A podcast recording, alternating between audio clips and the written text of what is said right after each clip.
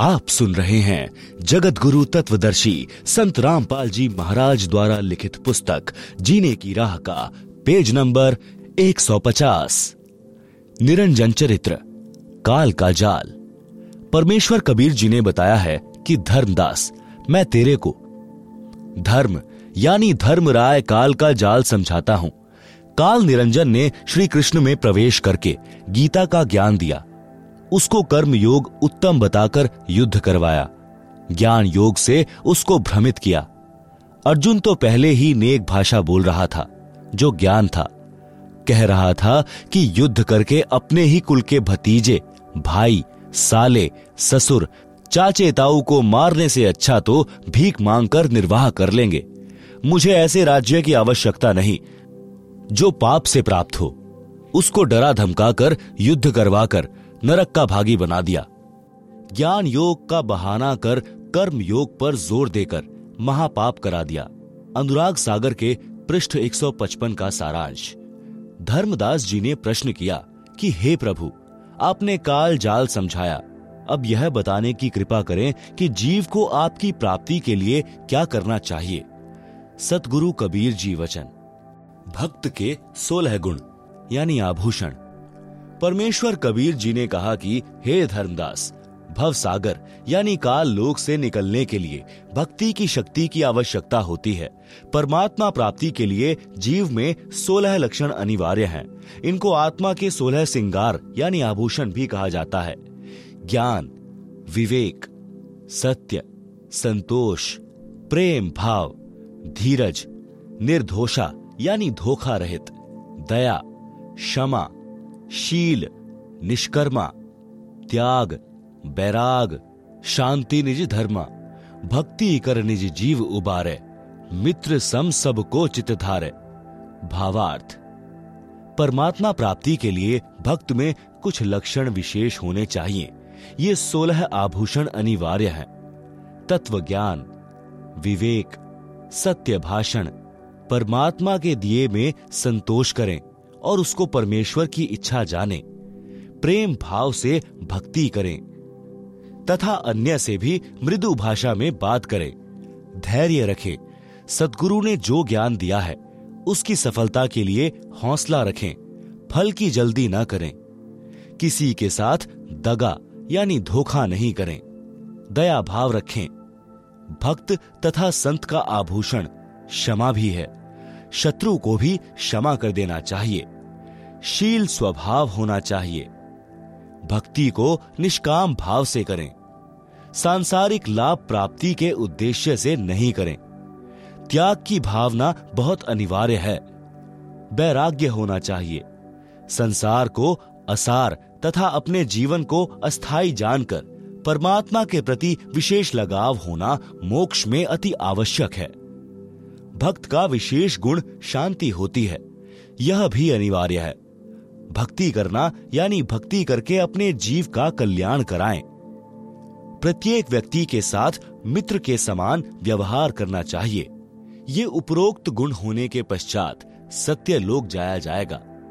इनके अतिरिक्त गुरु की सेवा, गुरु पद्धति में विश्वास रखें, परमात्मा की भक्ति और संत समागम करना अनिवार्य है। आप सुन रहे हैं जगतगुरु तत्वदर्शी संत रामपाल जी महाराज द्वारा लिखित पुस्तक जीने की राह का पेज नंबर एक सौ इक्यावन। अनुराग सागर के पृष्ठ एक सौ छप्पन तथा पृष्ठ एक सौ सत्तावन का सारांश। इन पृष्ठों पर भी यही ज्ञान है और विषय विकार त्यागना चाहिए, तब भक्ति सफल होगी। अनुराग सागर के पृष्ठ एक सौ अट्ठावन एक सौ उनसठ का सारांश।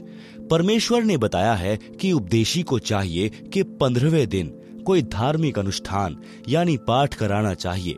यदि पंद्रह दिन में नहीं करा सकता है तो महीने में अवश्य कराए। निर्धन के लिए कहा है कि यदि कोई रंक हो तो वर्ष में दो बार कराए या वर्ष में एक बार अवश्य कराए। यदि वर्ष में नहीं कराएगा तो वह भक्त साकट यानी भक्ति भाव हीन कहलावेगा। एक वर्ष में भी पाठ करवाएं तो उसके जीव को मोक्ष में धोखा नहीं। कबीर नाम श्रद्धा से जपे यानी गर्व के साथ कबीर जी का नाम लें, शर्म नहीं करें कि यह भी कोई परमात्मा का नाम है। ऐसे कहने वालों से डरे नहीं, शर्मावे नहीं, और इसके साथ साथ तेरा यानी धर्मदास नाम भी आदर से कहें। भावार्थ है कि आदरणीय धर्मदास के साथ परमात्मा रहे, उनको सत्यलोक लेकर गए, अपना यथार्थ परिचय दिया। धर्मदास जी ने अपने आंखों देखा, कानों परमेश्वर से सुना आध्यात्मिक ज्ञान, कबीर सागर, कबीर बानी, कबीर बीजक, कबीर शब्दावली को लिखकर मानव समाज पर महान उपकार किया है। इसलिए धर्मदास जी की महिमा भी करनी चाहिए। भक्त को चाहिए कि भक्ति साधना तथा मर्यादा का पालन अंतिम श्वास तक करे। जैसे शूरवीर युद्ध के मैदान में या तो मार देता है या स्वयं वीर गति को प्राप्त हो जाता है, वह पीछे कदम नहीं हटाता। संत तथा भक्त का रण क्षेत्र भक्ति मंत्र जाप तथा मर्यादा है। जो शिष्य गुरु से विमुख हो जाता है, नाम खंडित कर देता है, तो स्वाभाविक ही वह गुरु में कुछ दोष निकालेगा, जिस कारण से नरक में अग्नि कुंड में गिरेगा। यदि गुरु विमुख होकर भक्ति छोड़ देता है तो उसको भी बहुत हानि होती है। उदाहरण, जैसे इन्वर्टर को चार्जिंग पर लगा रखा है, वह चार्ज हो रहा है। यदि बीच में चार्जर निकाल लिया जाए तो वह इन्वर्टर जितना चार्ज हो गया था उतनी देर लाभ देगा, फिर अचानक सर्व सुविधाएं बंद हो जाएंगी। इसी प्रकार उस शिष्य की दशा जाने, गुरु शरण में रहकर मर्यादा में रहते हुए जितने दिन भक्ति की वह शक्ति आत्मा में जमा हो गई, उतनी आत्मा चार्ज हो गई। जिस दिन गुरु जी से विमुख हो गया, उसी दिन से भक्ति की शक्ति आनी बंद हो जाती है। यदि गुरु विमुख यानी गुरु से विरोध करके गुरु त्याग देना होकर भी उसी गुरु द्वारा बताई गई साधना मंत्र आदि करता है तो कोई लाभ नहीं होता। जैसे बिजली का कनेक्शन कट जाने के पश्चात पंखे, मोटर, बल्ब के स्विच यानी बटन दबाते रहो, न पंखा चलेगा न बल्ब जलेगा। यही दशा गुरु विमुख साधक की होगी, फिर नरक का भागी होगा। कबीर परमेश्वर जी ने कहा है कि मानुष जन्म पाकर खोवे, सतगुरु विमुखा युग युग रोवे। गुरु विमुख जीव कतहु न बचे, अग्नि कुंड में जरबर नाचे। कोटि जन्म विषधर को पावे, विष ज्वाला सही जन्म गमावे। बिष्टा माही क्रमी जन्म धरई, कोटि जन्म नरक ही परही। आप सुन रहे हैं जगतगुरु तत्वदर्शी संत रामपाल जी महाराज द्वारा लिखित पुस्तक जीने की राह का पेज नंबर एक सौ बावन। भावार्थ, गुरु को त्याग देने वाला जीव बिल्कुल नहीं बचेगा। नरक स्थान पर अग्नि के कुंडों में जल बल यानी उबल उबल कर कष्ट पाएगा। वहां अग्नि के कष्ट से नाचेगा यानी उछल उछल कर अग्नि में गिरेगा।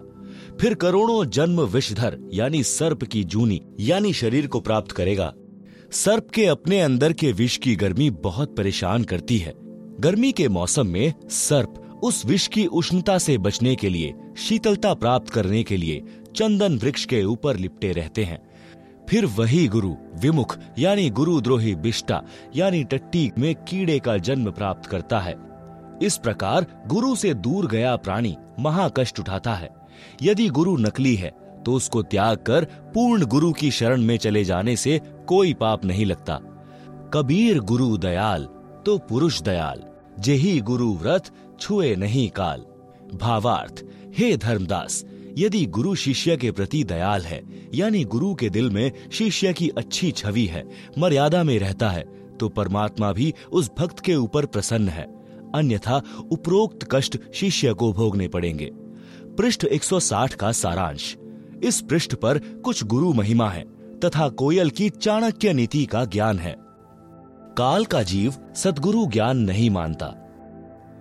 कोयल काग का उदाहरण। कोयल पक्षी कभी अपना भिन्न घोंसला बनाकर अंडे बच्चे पैदा नहीं करती। कारण यह कि कोयल के अंडों को कौवा खा जाता है। इसलिए कोयल को ऐसी नीति याद आई कि जिससे उसके अंडों को हानि न हो सके। कोयल जब अंडे उत्पन्न करती है तो वह ध्यान रखती है कि कहां पर कौवी यानी फीमेल क्रो ने अपने घोंसले में अंडे उत्पन्न कर रखे हैं। जिस समय कौवी पक्षी भोजन के लिए दूर चली जाती है तो पीछे से कोयल उस कौवी के घोंसले में अंडे पैदा कर देती है और दूर वृक्ष पर बैठ जाती है। या आसपास रहेगी। जिस समय कौवी घोंसले में आती है तो वह दो के स्थान पर चार अंडे देखती है। वह नहीं पहचान पाती कि तेरे अंडे कौन से हैं, अन्य के कौन से हैं, इसलिए वह चारों अंडों को पोषण करके बच्चे निकाल देती है। कोयल भी आसपास रहती है। अब कोयल भी अपने बच्चों को नहीं पहचानती है, क्योंकि सब बच्चों का एक जैसा रंग यानी काला रंग होता है।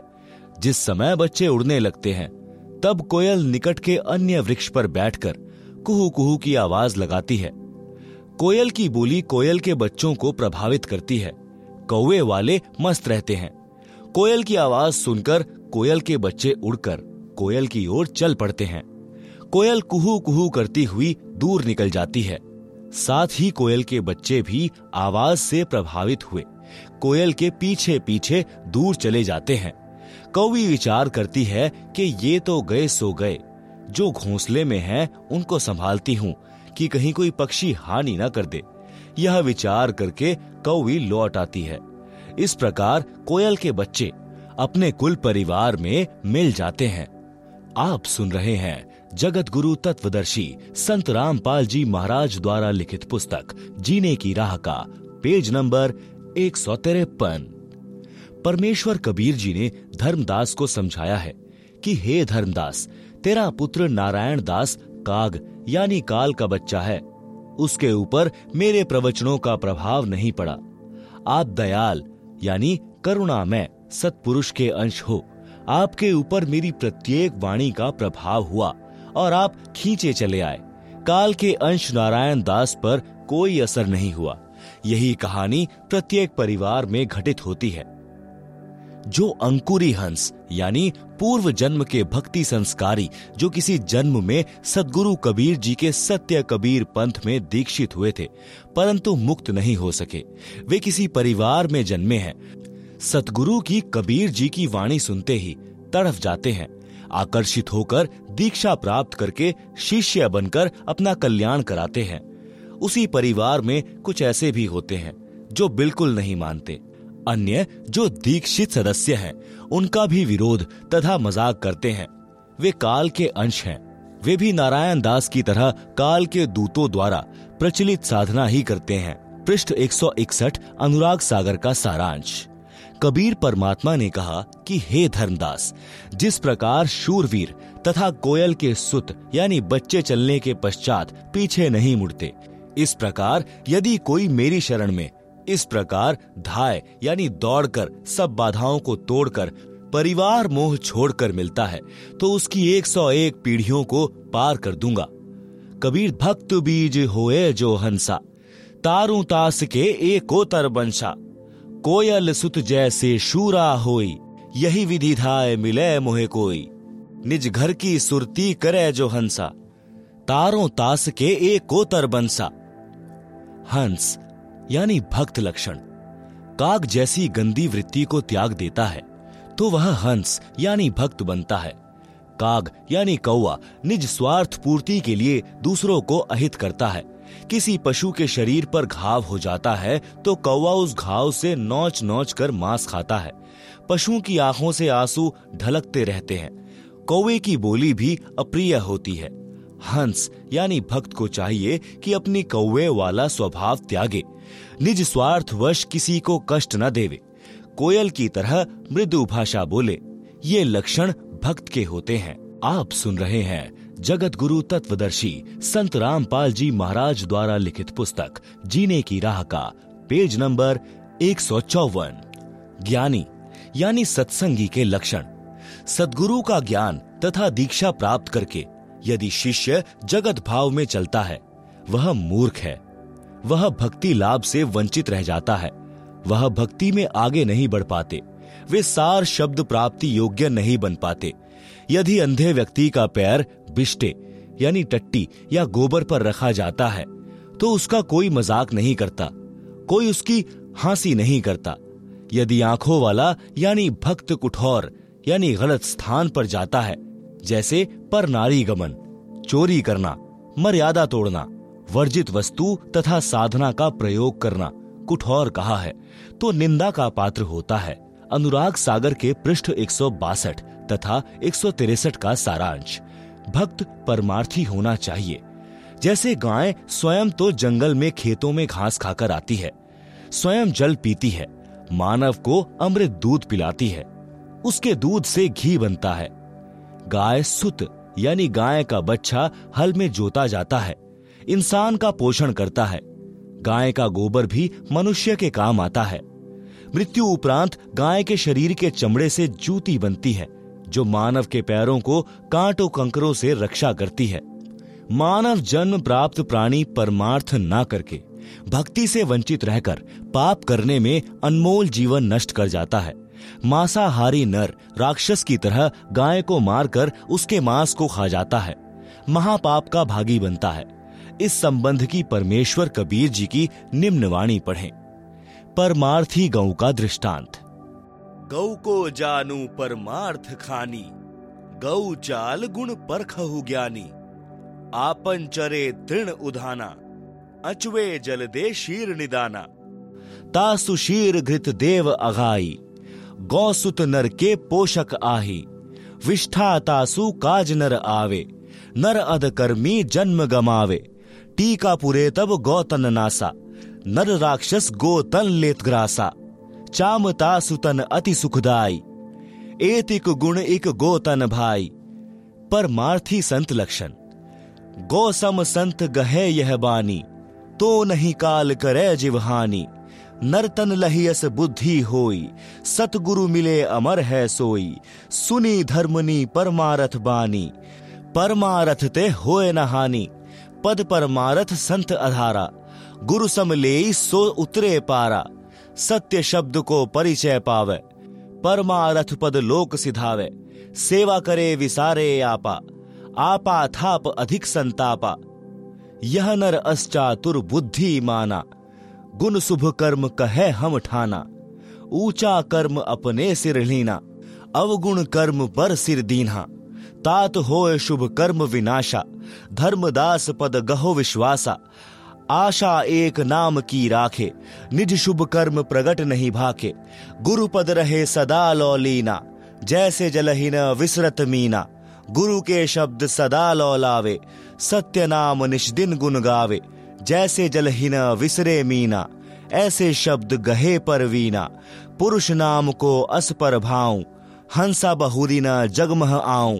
निश्चय जाए पुरुष के पासा, कूर्म कला पर खहूं धर्मदासा। आप सुन रहे हैं जगतगुरु तत्वदर्शी संत रामपाल जी महाराज द्वारा लिखित पुस्तक जीने की राह का पेज नंबर एक सौ पचपन। भावार्थ। परमेश्वर कबीर जी ने धर्मदास जी के माध्यम से मानव मात्र को संदेश व निर्देश दिया है। कहा है कि मानव को गाय की तरह परमार्थी होना चाहिए। जिनको सद्गुरु मिल गया है वे तो अमर हो जाएंगे, घोर अघों यानी पापों से बच जाएंगे। सेवा करें तो अपनी महिमा की आशा न करें। यदि अपने आप को थाप यानी मान बढ़ाई के लिए अपने आप को महिमावान मान लेगा तो उसको अधिक कष्ट होगा, शुभ कर्म नष्ट हो जाएंगे। उपदेशी केवल एक नाम की आशा रखें, मान बढ़ाई की चाह हृदय से त्याग दें। अपने शुभ कर्म यानी दान या अन्य सेवा किसी के सामने न बताएं। गुरु जी के पद यानी चरण यानी गुरु की शरण में ऐसे रहें जैसे जल में मीन रहती है। मछली एक पल भी पानी के बिना नहीं रह सकती, तुरंत मर जाती है। ऐसे गुरु की शरण को महत्व देवें। गुरु जी द्वारा दिए शब्द यानी जाप मंत्र यानी सतगुरु शब्द जो सत्य नाम है यानी वास्तविक भक्ति मंत्र में सदा लीन रहें। जो पुरुष यानी परमात्मा का भक्ति मंत्र है उसका ऐसा प्रभाव है, उसमें इतनी शक्ति है कि साधक पुनः संसार में जन्म मरण के चक्र में नहीं आता। वह वहां चला जाता है जो सनातन परम धाम, जहां परम शांति है, जहां जाने के पश्चात साधक कभी लौटकर संसार में नहीं आता। यही प्रमाण श्रीमद् भगवत गीता अध्याय अठारह श्लोक बासठ में है। गीता ज्ञान दाता ने कहा है कि हे अर्जुन, तू सर्व भाव से उस परमेश्वर की शरण में जा। उस परमेश्वर की कृपा से ही तू परम शांति को तथा सनातन परम धाम यानी शाश्वतम स्थानम को प्राप्त होगा। अध्याय अठारह श्लोक बासठ। गीता अध्याय पंद्रह श्लोक चार में गीता ज्ञान दाता ने कहा है कि तत्व ज्ञान प्राप्ति के पश्चात परमेश्वर के उस परम पद की खोज करनी चाहिए जहां जाने के पश्चात साधक लौटकर कभी संसार में नहीं आता। जिस परमेश्वर ने संसार रूपी वृक्ष की रचना की है उसी की भक्ति करो। अध्याय पंद्रह श्लोक चार। गीता ज्ञान दाता ने अपनी नाशवान अर्थात जन्म मरण की स्थिति गीता अध्याय दो श्लोक बारह, अध्याय चार श्लोक पांच नौ में तथा अध्याय दस श्लोक दो में स्पष्ट है कि हे अर्जुन, तेरे और मेरे बहुत जन्म हो चुके हैं, तू नहीं जानता, मैं जानता हूँ। पाठक जनों, गीता से स्पष्ट हुआ कि गीता ज्ञान दाता यानी काल ब्रह्म है जो श्री कृष्ण जी के शरीर में प्रवेश करके बोल रहा था। नाशवान है, जन्म मरण के चक्र में है, तो उसके उपासक की भी यही स्थिति होती है। इसलिए गीता अध्याय अठारह श्लोक बासठ तथा अध्याय पंद्रह श्लोक चार में वर्णित लाभ प्राप्त नहीं हो सकता। दूसरी बात यह सिद्ध होती है कि गीता ज्ञान दाता से कोई अन्य समर्थ तथा सर्व लाभदायक परमेश्वर है जिसकी शरण में जाने के लिए गीता ज्ञान दाता यानी काल ब्रह्म ने कहा है। वह परमेश्वर कबीर बंदी छोड़ जी है। उन्होंने अपनी महिमा स्वयं ही कही है जो आप जी कबीर सागर में पढ़ रहे हैं। परमेश्वर ने अनुराग सागर पृष्ठ तेरह पर कहा कि सत्य पुरुष द्वारा रची सृष्टि के विषय में बताई कथा का साक्षी किसको बनाऊं, क्योंकि सबकी उत्पत्ति बाद में हुई है, पहले अकेले सतपुरुष थे। यहाँ पर विवेक करने की बात यह है कि कबीर जी को ज्ञान कहाँ से हुआ जब सृष्टि रचना के समय कोई नहीं था। इससे स्वसिद्ध है कि ये स्वयं पूर्ण परमात्मा सृष्टि के सृजनहार हैं। जिन महान आत्माओं को परमेश्वर कबीर जी मिले हैं उन्होंने भी यही साक्ष्य दिया है कि अनंत कोटि ब्रह्मांड का एक रति नहीं भार, सतगुरु पुरुष कबीर है कुल के सिरजनहार। आप सुन रहे हैं जगतगुरु तत्वदर्शी संत रामपाल जी महाराज द्वारा लिखित पुस्तक जीने की राह का पेज नंबर एक सौ छप्पन। भावार्थ इस वाणी से ही स्पष्ट है। कूर्म कला परखो धर्मदासा का भावार्थ है कि जैसे कूर्म यानी कछुआ आपत्ति के समय अपने मुख तथा पैरों को अपने अंदर छुपाकर निष्क्रिय हो जाता है, आपत्ति टलने के तुरंत पश्चात अपने मार्ग पर चल देता है, इसी प्रकार भक्त को चाहिए कि यदि सांसारिक व्यक्ति आपके भक्ति मार्ग में बाधा उत्पन्न करे तो उसको उलटकर जवाब न देकर अपनी भक्ति को छुपाकर सुरक्षित रखें। सामान्य स्थिति होते ही फिर उसी गति से साधना करें। इस प्रकार करने से निश्चय जाए पुरुष के पासा, वह साधक परमात्मा के पास अवश्य चला जाएगा।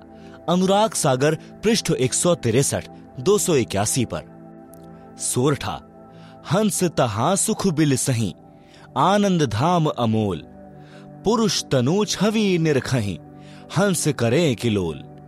भावार्थ, उपरोक्त ज्ञान के आधार से साधना करके साधक अमर धाम में चला जाता है, वहां पर आनंद भोगता है। वह सतलोक बेशकीमती है, वहां पर सतपुरुष के शरीर की शोभा देखकर आनंद मनाते हैं। दीक्षा लेकर नाम का स्मरण करना अनिवार्य है। अध्याय बीर सिंह बोध पृष्ठ एक सौ तेईस पर। राजा बीर सिंह की एक छोटी रानी सुंदर देवी थी। उसने भी परमेश्वर कबीर जी से दीक्षा ले रखी थी। उसने सत्संग बहुत सुने थे, विश्वास कम था, नाम की कमाई यानी साधना नहीं करती थी। जब रानी का अंतिम समय आया तो यम के दूत राजभवन में प्रवेश कर गए, फिर यम दूत रानी के शरीर में प्रवेश कर गए और अंतिम श्वास का इंतजार करने लगे। उसी समय रानी सुंदर देवी के शरीर में बेचैनी हो गई, यमदूत दिखाई देने लगे। राजा ने रानी से पूछा कि क्या बात है। रानी ने कहा कि मुझे राजपाट, महल, आभूषण कुछ भी अच्छा नहीं लग रहा है। रानी ने कहा कि साधु भक्तों को बुलाकर परमात्मा की चर्चा कराओ। साधु तथा भक्त आकर परमात्मा की चर्चा तथा भक्ति करने लगे। उससे कोई लाभ नहीं हुआ। रानी के शरीर में कष्ट और बढ़ गया। अर्ध अर्ध यानी आधा श्वास चलने लगा, श्वास खींच खींच कर आने जाने लगा। हृदय कमल को त्याग कर जीव भयभीत होकर त्रिकुटी की ओर भागा। यमदूतों ने चारों ओर से घेर लिया। चारों यमदूतों ने जीव को घेर कर कहा, कि आप चलो, हरि यानी प्रभु ने तुम्हें बुलाया है।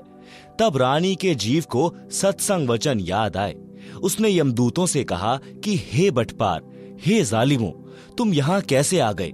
हमारा सतगुरु हमारा मालिक है, आप हमें नहीं ले जा सकते। मेरे सतगुरु धनी यानी मालिक ने मुझे नाम दिया है। मेरे गुरुजी आएंगे तो मैं जाऊंगी। यह बात सुनकर यम के दूत बोले कि यदि आपका कोई खसम यानी धनी है तो उसको बुलाओ, नहीं तो हमारे साथ परमात्मा के दरबार में चलो। जीव ने कहा कि धरनी आकाश से नगर नियारा, तहां निवाजे धनी हमारा। अगम शब्द जब भाग है नाऊं, तब यम जीव के निकट नहीं आऊं। आप सुन रहे हैं जगतगुरु तत्वदर्शी संत रामपाल जी महाराज द्वारा लिखित पुस्तक जीने की राह का पेज नंबर एक सौ सत्तावन। भावार्थ: पहले तो रानी को विश्वास नहीं हो रहा था कि जो सद्गुरु जी सत्संग में ज्ञान सुना रहे हैं वह सत्य है। वह सोचती थी कि यह केवल कहानी है, क्योंकि सब नौकर नौकरानी आज्ञा मिलते ही दौड़े आते थे। मन मर्जी का खाना खाती थी, सुंदर वस्त्र आभूषण पहनती थी। उसने सोचा था कि ऐसे ही आनंद बना रहेगा। यह तो पूर्व जन्म की बैटरी चार्ज थी। वर्तमान में चार्जर मिला यानी नाम मिला तो चालू नहीं किया यानी साधना नहीं की।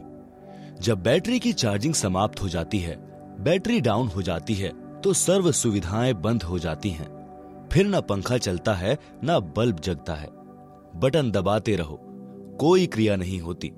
इसी प्रकार जीव का पूर्व जन्म की भक्ति का धन यानी चार्जिंग समाप्त हो जाती है तो सर्व सुविधाएं छीन ली जाती हैं।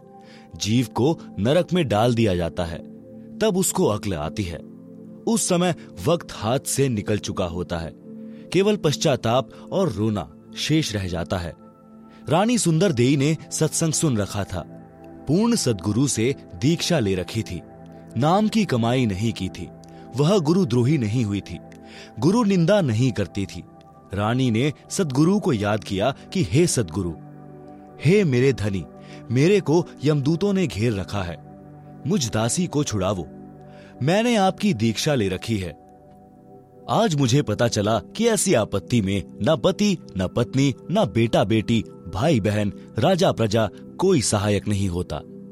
रानी के जीव ने हृदय से सद्गुरु को पुकारा। तुरंत सद्गुरु कबीर जी वहां उपस्थित हुए। रानी ने दौड़कर सद्गुरु देव जी के चरण लिए। उसी समय यमदूत भागकर हरि यानी धर्मराज के पास गए और बताया कि उसका सद्गुरु आया तो वहां पर प्रकाश हो गया। जीव ने सत सुकृत नाम जपा था। उसको इतना ही याद था। इस कारण से उसको यमदूतों से छुड़वाया तथा पुनः जीवन बढ़ाया। तब रानी ने दिल से भक्ति की। फिर सद्गुरु कबीर जी ने पुनः सतनाम सार नाम दिया, उसकी कमाई की। संसार असार दिखाई देने लगा। राज, धन, परिवार पराया दिखाई दे रहा था। जाने का समय निकट लग रहा था।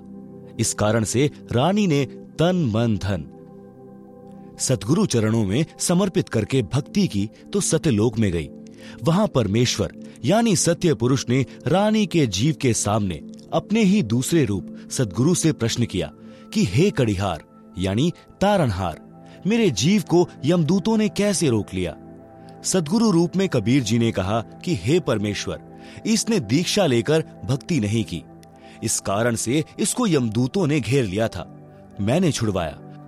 परमेश्वर कबीर जी ने जीव से कहा कि आपने भक्ति क्यों नहीं की? सत्यलोक में कैसे आ गई? आप सुन रहे हैं जगतगुरु तत्वदर्शी संत रामपाल जी महाराज द्वारा लिखित पुस्तक जीने की राह का पेज नंबर एक सौ अट्ठावन। प्रमाण कबीर सागर अध्याय मोहम्मद बोध पृष्ठ बीस, इक्कीस तथा बाईस पर दशमुकामी रेखता।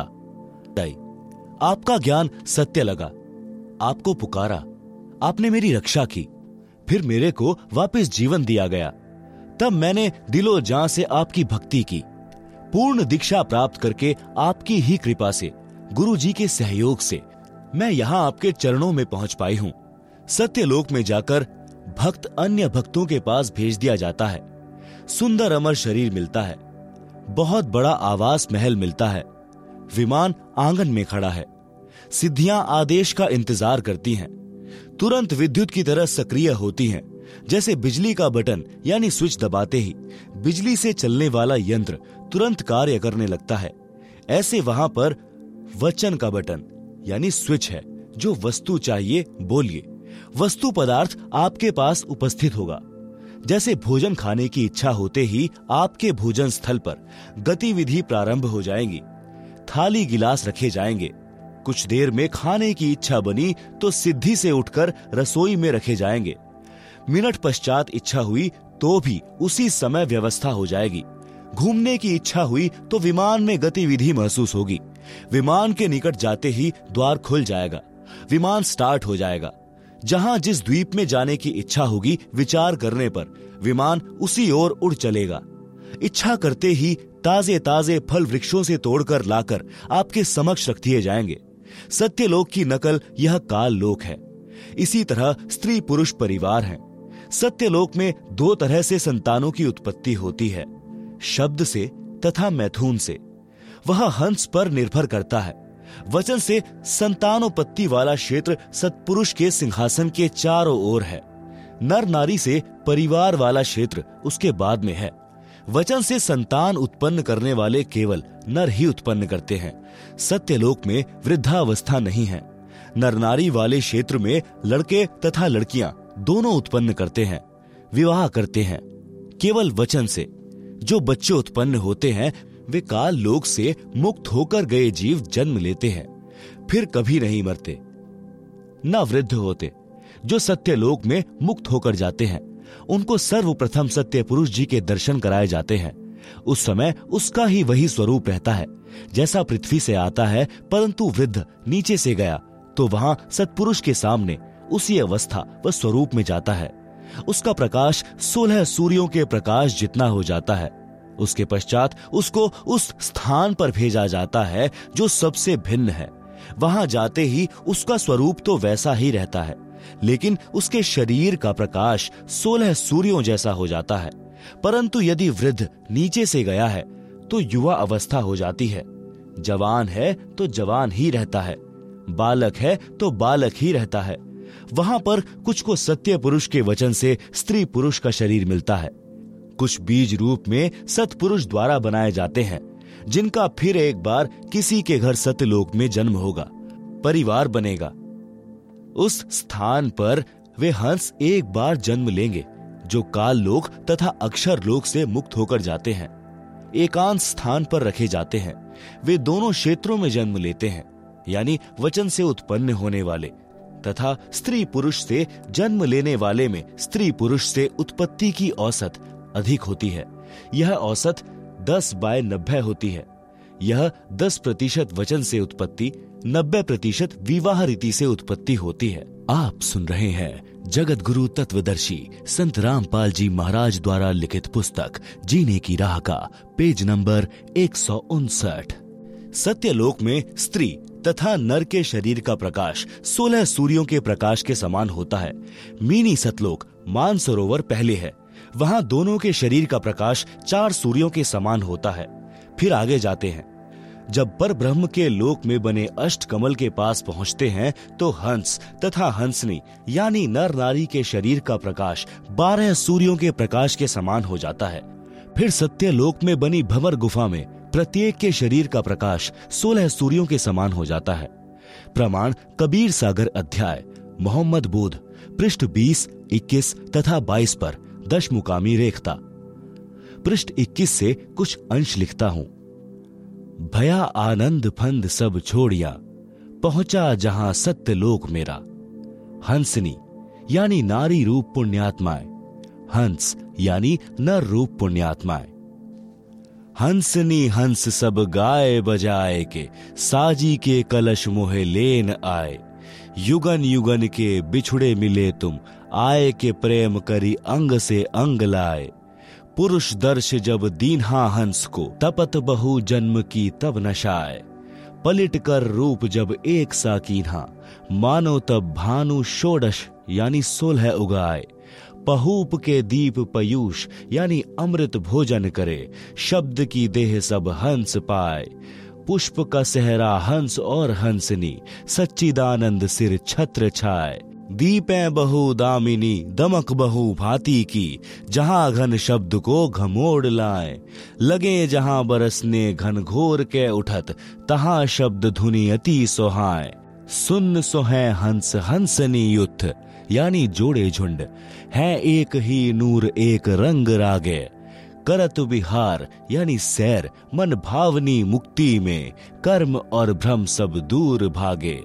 रंक और भूप यानी राजा, कोई परख आवे नहीं, करत कोलाहल बहुत पागे। काम और क्रोध मद लोभ अभिमान सब, छाड़ी पाखंड सत शब्द लागे। पुरुष के बदन यानी शरीर, कौन महिमा कहूं जगत में, उपमा कछु ना ही पाई। चंद और सूर यानी सूर्यगण ज्योति लागे नहीं, एक ही नख यानी नाखून प्रकाश भाई। परवाना जिन नाद वंश का पाया, पहुंचिया पुरुष के लोक जाई। कह कबीर यही भांति सो पाई हो, सत्य पुरुष की राह सो प्रगट गाई। आप सुन रहे हैं जगतगुरु तत्वदर्शी संत रामपाल जी महाराज द्वारा लिखित पुस्तक जीने की राह का पेज नंबर एक सौ साठ। भावार्थ।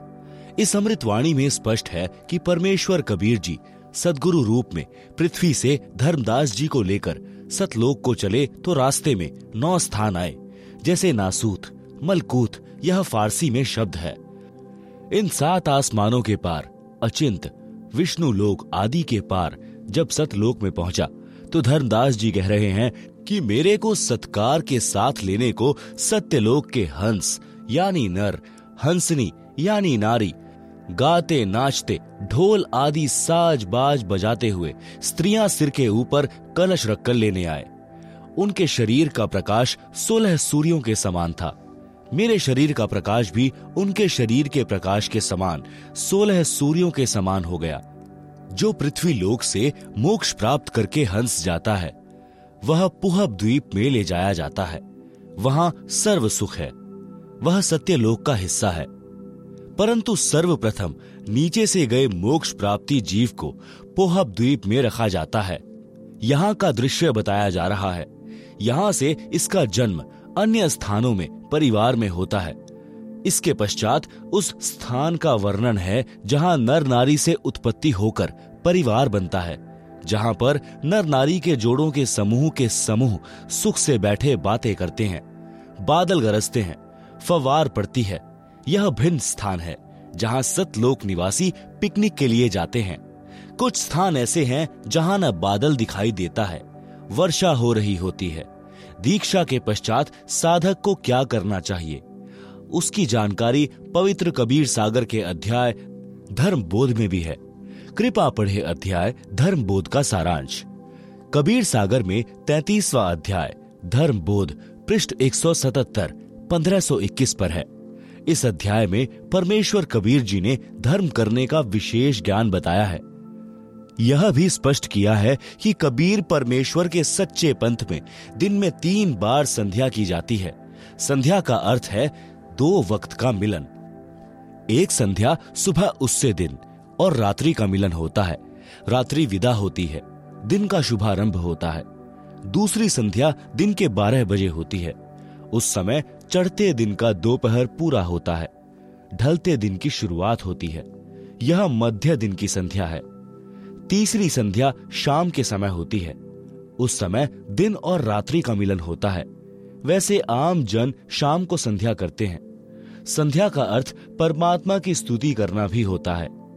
वेदों में प्रमाण है कि जो जगत का तारणहार होगा वह तीन बार की संध्या करता तथा करवाता है। सुबह और शाम पूर्ण परमात्मा की स्तुति, आरती तथा मध्य दिन में विश्व के सब देवताओं की स्तुति करने को कहता है। प्रमाण ऋग्वेद मंडल नंबर आठ सूक्त एक मंत्र उनतीस में तथा यजुर्वेद अध्याय उन्नीस मंत्र छब्बीस में है। कबीर सागर में धर्मबोध अध्याय में पृष्ठ एक सौ सतहत्तर पर भी यही प्रमाण है। सांझ सकार मध्या संध्या तीनों काल, धर्म कर्म तत्पर सदा, कीजय सुरति संभाल। आप सुन रहे हैं जगत गुरु तत्वदर्शी संत रामपाल जी महाराज द्वारा लिखित पुस्तक जीने की राह का पेज नंबर एक सौ इकसठ।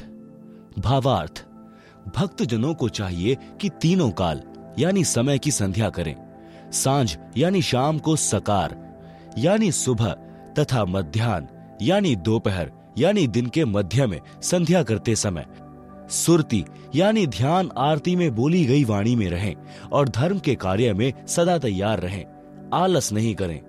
धर्म बोध पृष्ठ एक सौ अठहत्तर पंद्रह सौ बाईस पर। कबीर कोटिन कंटक घेरी ज्यों नित्य क्रिया निजकीन, सुमिरन भजन एकांत में मन चंचल गहलीन। भावार्थ, भक्त के ऊपर चाहे करोड़ों कष्ट पड़े, परंतु अपनी नित्य की क्रिया यानी तीनों समय की संध्या अवश्य करनी चाहिए तथा चंचल मन को रोककर एकांत में परमात्मा की दीक्षा वाले नाम का जाप करें। कबीर भक्तों अरु गुरु की सेवा कर श्रद्धा प्रेम सहित, परम प्रभु यानी सत्य पुरुष ध्या वही करी अतिशय मन प्रीत। भावार्थ, अपने गुरुदेव तथा सत्संग में या घर पर आए भक्तों की सदा आदर के साथ सेवा करें, श्रद्धा तथा प्रेम से सेवा करनी चाहिए। परम प्रभु यानी परम अक्षर पुरुष की भक्ति अत्यधिक प्रेम से करें। भक्त जति तथा सती होनी चाहिए। जति के लक्षण, पुरुष यति सो जानिए, निज त्रिया तक विचार, माता बहन पुत्री सकल और जग की नार। भावार्थ, यति पुरुष उसको कहते हैं जो अपनी स्त्री के अतिरिक्त अन्य स्त्री में पति पत्नी वाला भाव न रखे, पर स्त्री को आयु अनुसार माता बहन या बेटी के भाव से जाने। सती स्त्री के लक्षण, स्त्री सो जो पतिव्रत धर्म धरे, निज पति सेवत जोए, अन्य पुरुष सब जगत में पिता भ्रात सुत होए, अपने पति की आज्ञा में रहे, निज तन मन से लाग, पिया विपरीत ना कछु करे, तात्रिया को बड़भाग। भावार्थ, सती स्त्री उसको कहते हैं जो अपने पति से लगाव रखे, अपने पति के अतिरिक्त संसार के अन्य पुरुषों को आयु अनुसार पिता भाई तथा पुत्र के भाव से देखे यानी बरते, अपने पति की आज्ञा में रहे, मन तन से सेवा करे, कोई कार्य पति के विपरीत ना करे। आप सुन रहे हैं जगतगुरु तत्वदर्शी संत रामपाल जी महाराज द्वारा लिखित पुस्तक जीने की राह का पेज नंबर एक सौ बासठ। दान करना कितना अनिवार्य है।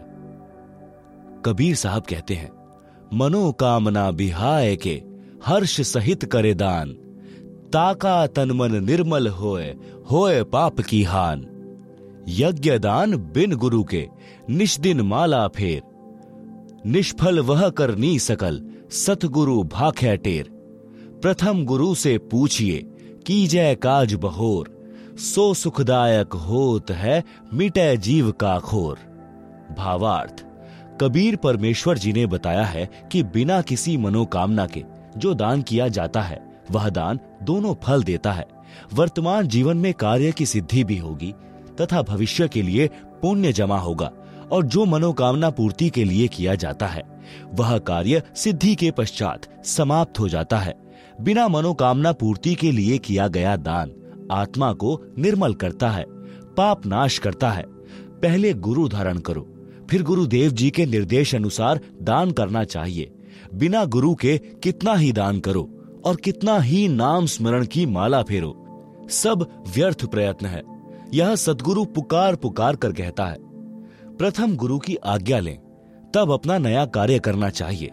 वह कार्य सुखदायक होता है तथा मन की सब चिंता मिटा देता है।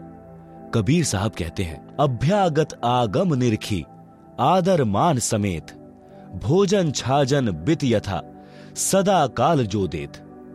भावार्थ, आपके घर पर कोई अतिथि आ जाए तो आदर के साथ भोजन तथा बिछावना अपनी वित्तीय स्थिति के अनुसार सदा देना चाहिए।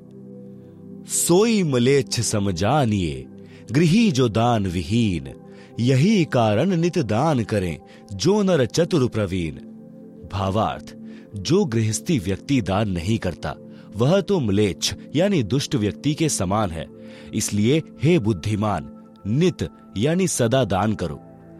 पात्र कुपात्र विचार के तब दीजे ताही दान, देता लेता सुख लहै अंत होए नहीं हान।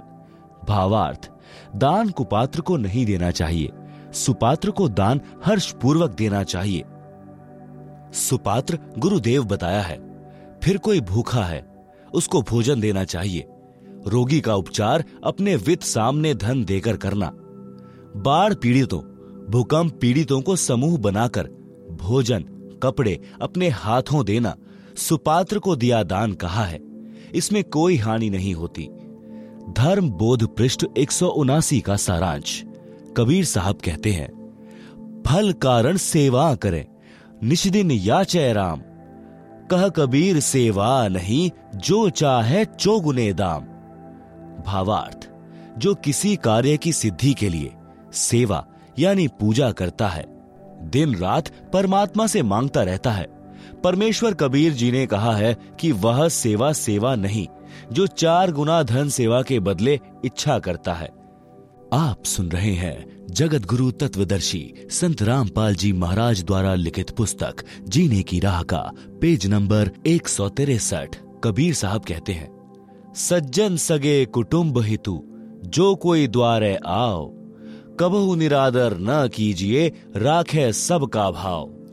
भावार्थ, भद्र पुरुषों, सगे यानी रिश्तेदारों, कुटुंब यानी परिवारजनों तथा हितु यानी आपके हितैषियों का आपके द्वार पर आना हो तो कभी अनादर नहीं करना चाहिए, सबका भाव रखना चाहिए। कबीर साहब कहते हैं, कोड़ी कोड़ी जोड़कर कीने लाख करोड़, पैसा एक ना संग चले केते दाम बटोर। भावार्थ, दान धन पर पैसा खर्च किया नहीं, लाखों करोड़ों रुपए जमा कर लिए। संसार छोड़कर जाते समय एक पैसा भी साथ नहीं चलेगा, चाहे कितना ही धन संग्रह कर लो। जो धन हरि के हेत धर्म राह नहीं लगात, सो धन चोर लबार गह धर छाती पर लात।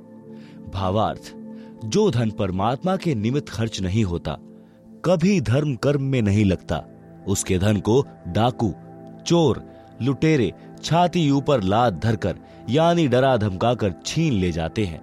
सत का सौदा जो करे दम्भ छल छिद्र त्यागे, अपने भाग का धन लहै पर धन विष सम लागे। भावार्थ, अपने जीवन में परमात्मा से डरकर सत्य के आधार से सर्व कर्म करने चाहिए। जो अपने भाग्य में धन लिखा है उसी में संतोष करना चाहिए, पर धन को विष के समान समझे। भूखा जहीं घरते फिरे ताको लागे पाप, भूखो भोजन जो देत हैं कटे कोटि संताप। भावार्थ, जिस घर से कोई भूखा लौट जाता है उसको पाप लगता है। भूखों को भोजन देने वालों के करोड़ों विघ्न टल जाते हैं।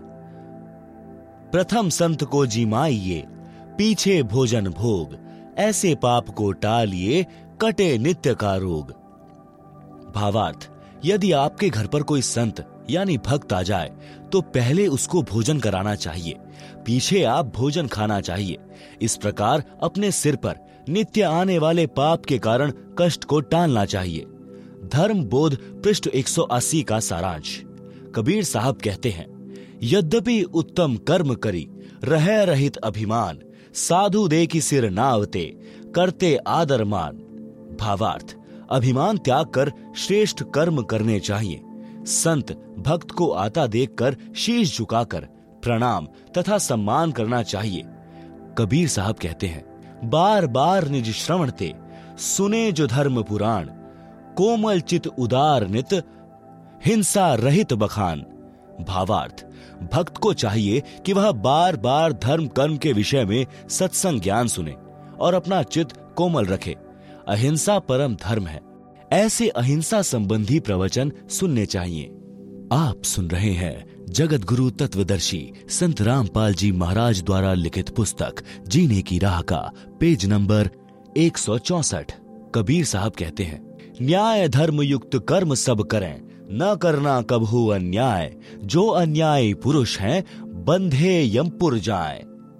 भावार्थ, सदा न्याय युक्त कर्म करने चाहिए, कभी भी अन्याय नहीं करना चाहिए। जो अन्याय करते हैं वे यमराज के लोक में नरक में जाते हैं। धर्म बोध पृष्ठ एक सौ इक्यासी का सारांश। कबीर साहब कहते हैं, गृह कारण में पाप बहु, लित लागे सुन लोय, ताहिते दान अवश्य है दूर ताहिते होय। चक्की चौके चूल्ह में झाड़ू अरु जलपान, गृही आश्रमी को नित्य यह पाप पांचे विधि जान। भावार्थ, गृहस्थी को चक्की से आटा पीसने में, खाना बनाने में, चूल्हे में अग्नि जलाई जाती है। चौका अर्थात स्थान लीपने में तथा झाड़ू लगाने तथा खाने तथा पीने में पांच प्रकार से पाप लगते हैं। हे संसारी लोगों, सुनो, इन कारणों से आपको नित्य पाप लगते हैं, इसलिए दान करना आवश्यक है। ये पाप दान करने से ही नाश होंगे। कबीर साहब कहते हैं, कछु कटे सत्संगते, कछु नाम के जाप, कुछ संत के दर्शते, कछु दान प्रताप। भावार्थ, भक्त के पाप कई धार्मिक क्रियाओं से समाप्त होते हैं। कुछ सत्संग वचन सुनने से, ज्ञान यज्ञ के कारण, कुछ नाम के जाप से, कुछ संत के दर्शन करने से तथा कुछ दान के प्रभाव से समाप्त होते हैं।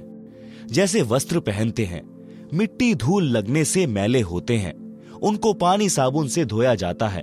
इसी प्रकार नित्य कार्य में पाप लगना स्वाभाविक है।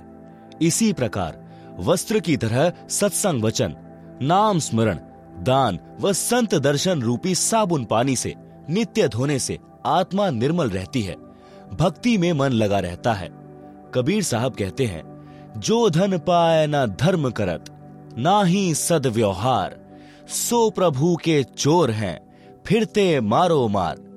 भावार्थ, जो धन परमात्मा ने मानव को दिया है, उसमें से जो दान नहीं करते और ना अच्छा आचरण करते हैं, वे परमात्मा के चोर हैं, जो माया जोड़ने की धुन में मारे मारे फिरते हैं। संत गरीब दास जी ने भी कहा है कि जिन हर की चोरी करी और गए राम गुण भूल, ते विधना बागुल किए रहे ऊर्ध्व मुख झूल। यही प्रमाण गीता अध्याय तीन श्लोक दस से तेरह में कहा है कि जो धर्म कर्म नहीं करते, जो परमात्मा द्वारा दिए धन से दान आदि धर्म कार्य नहीं करते, वे तो चोर हैं।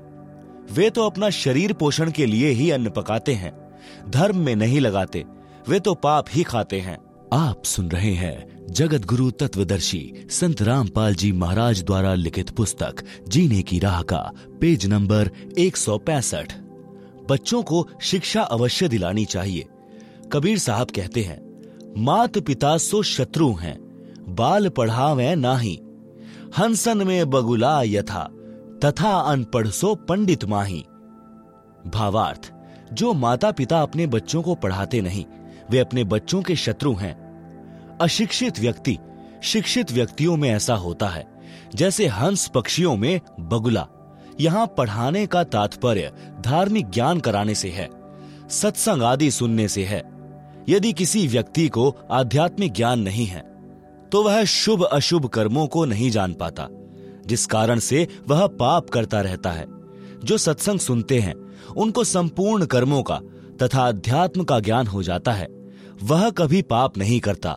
वह हंस पक्षी जैसा है, जो सरोवर से केवल मोती खाता है, जीव जंतु मछली आदि आदि नहीं खाता। इसके विपरीत अध्यात्म ज्ञानहीन व्यक्ति बुगले पक्षी जैसे स्वभाव का होता है। बुगला पक्षी मछली, कीड़े मकोड़े आदि आदि जल के जंतु खाता है। शरीर से दोनों हंस पक्षी तथा बगुला पक्षी एक जैसे आकार तथा सफेद रंग के होते हैं, उनको देखकर नहीं पहचाना जा सकता, उनके कर्मों से पता चलता है। इसी प्रकार तत्व ज्ञान युक्त व्यक्ति शुभ कर्मों से तथा तत्व ज्ञानहीन व्यक्ति अशुभ कर्मों से पहचाना जाता है। कबीर साहब कहते हैं, पहले अपने धर्म को भली भांति सिखलाए, अन्य धर्म की सीख सुनी भटकी बाल बुद्धि जाए। भावार्थ, बच्चों को या परिवार के अन्य सदस्यों को पहले अपने धर्म का ज्ञान पूर्ण रूप से कराना चाहिए।